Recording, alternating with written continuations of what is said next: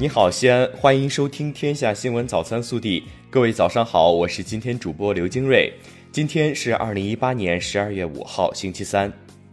受冷空气影响，五号至七号，我市有明显降温吹风过程，雾霾天气将有所好转。预计七号最低温将降至零下，山区局地有降雪。首先来看今日要闻，当地时间十二月四号。国家主席习近平抵达里斯本，开始对葡萄牙共和国进行国事访问。习近平强调，明年是中葡建交四十周年，这是双边关系发展新的历史起点。我期待着同德索萨总统、科斯塔总理等葡萄牙领导人会谈会见，规划两国合作未来发展蓝图。本地新闻：十二月四号，省长刘国中赴我市高新区调研自贸实验区建设。科技创新和军民融合相关工作，他强调要坚定不移实施创新驱动发展战略，大力支持军民融合产业，不断营造国际化、法治化、便利化营商环境，为高质量发展提供有力支撑。省委常委、市委书记王永康一同调研。十二月四号，省委常委、市委书记王永康在全市扫黑除恶专项斗争推进会议上强调。要深入学习贯彻习近平总书记关于扫黑除恶专项斗争的重要指示精神，全面落实全国全省扫黑除恶专项斗争推进会议部署，坚决打赢扫黑除恶专项斗争攻坚战，努力建设更高水平的平安西安。十二月四号上午，省委常委、市委书记王永康与约翰霍普金斯医疗集团总裁查尔斯·维纳、副总裁莫汉切帕拉一行进行座谈。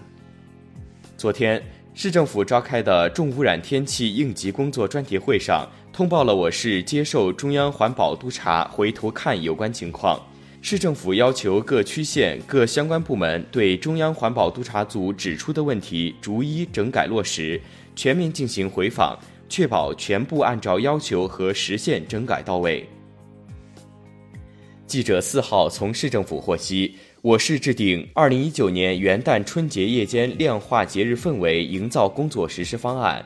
抓住元旦及春节重要节点，从灯饰、树饰、街景、楼宇。市政设施、花径花坛、庙会灯会、重要建筑等八个方面着力进行节日氛围营造，全力打造具有浓郁地域文化特色的西安年最中国城市夜景亮化体系。根据方案，点亮时限为二零一八年十二月三十一号至二零一九年二月二十号。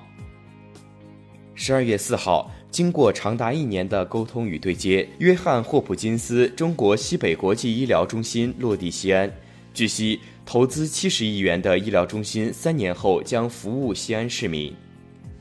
市物价局昨天下发关于甲醇汽车停放服务收费问题的通知，为鼓励甲醇汽车产业发展，优化甲醇汽车使用环境，在市机动车停放服务中心管辖的公共停车场点。停放甲醇汽车两小时以内免费。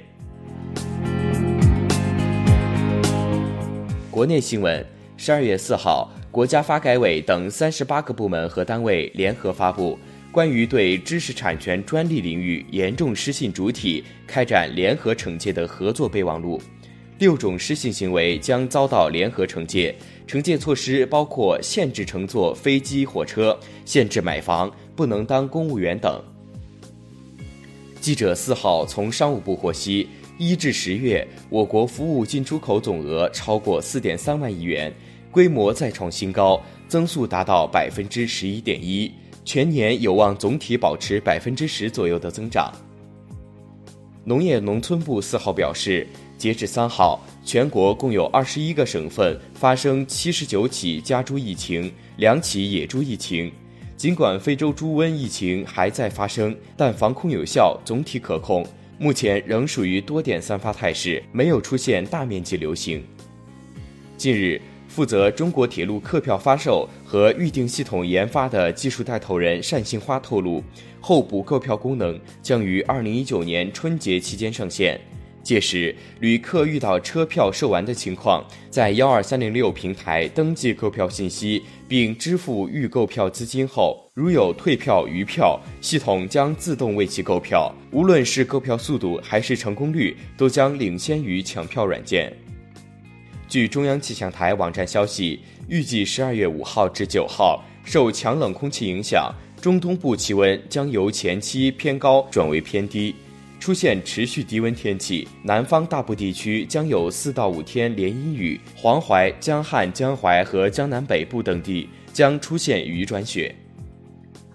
针对网民反映的同城翼龙微信小程序中幺二三零六畅行会员服务存在的默认开通会员协议等用户个人信息保护相关问题，工业和信息化部信息通信管理局组织进行了核查。并于十二月三号约谈了同城翼龙公司。四号，张家口市政府新闻办发布了“一一二八”爆燃事故二十三位遇难者名单。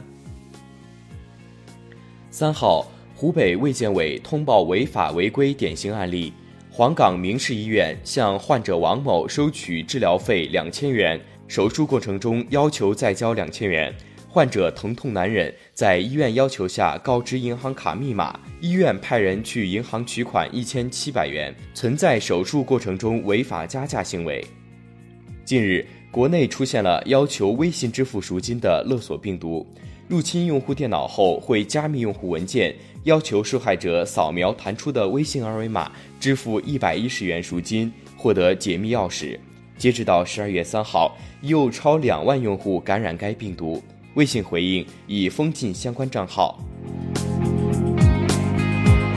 暖新闻：近日，浙江慈溪十岁的黄维在乘坐二九三路公交时，短短十二分钟，他先后四次给需要帮助的乘客让座。每次等到有空座位时，他便坐下；等到有老人上车时，他又主动站起来让座。他说：“这件事情原本就是应该做的，要做一个有爱心的人。”微调查：近日，在长沙出差的蔡先生不慎将手机落在了出租车上，随后他联系了司机，司机却说要一百元跑腿费才送。支付了一百元后，蔡先生在网上吐槽了这件事。他认为司机有义务送回来，而司机称自己从机场赶来花了时间，不可能误场。对此你怎么看？更多精彩内容，请持续锁定我们的官方微信。明天不见不散。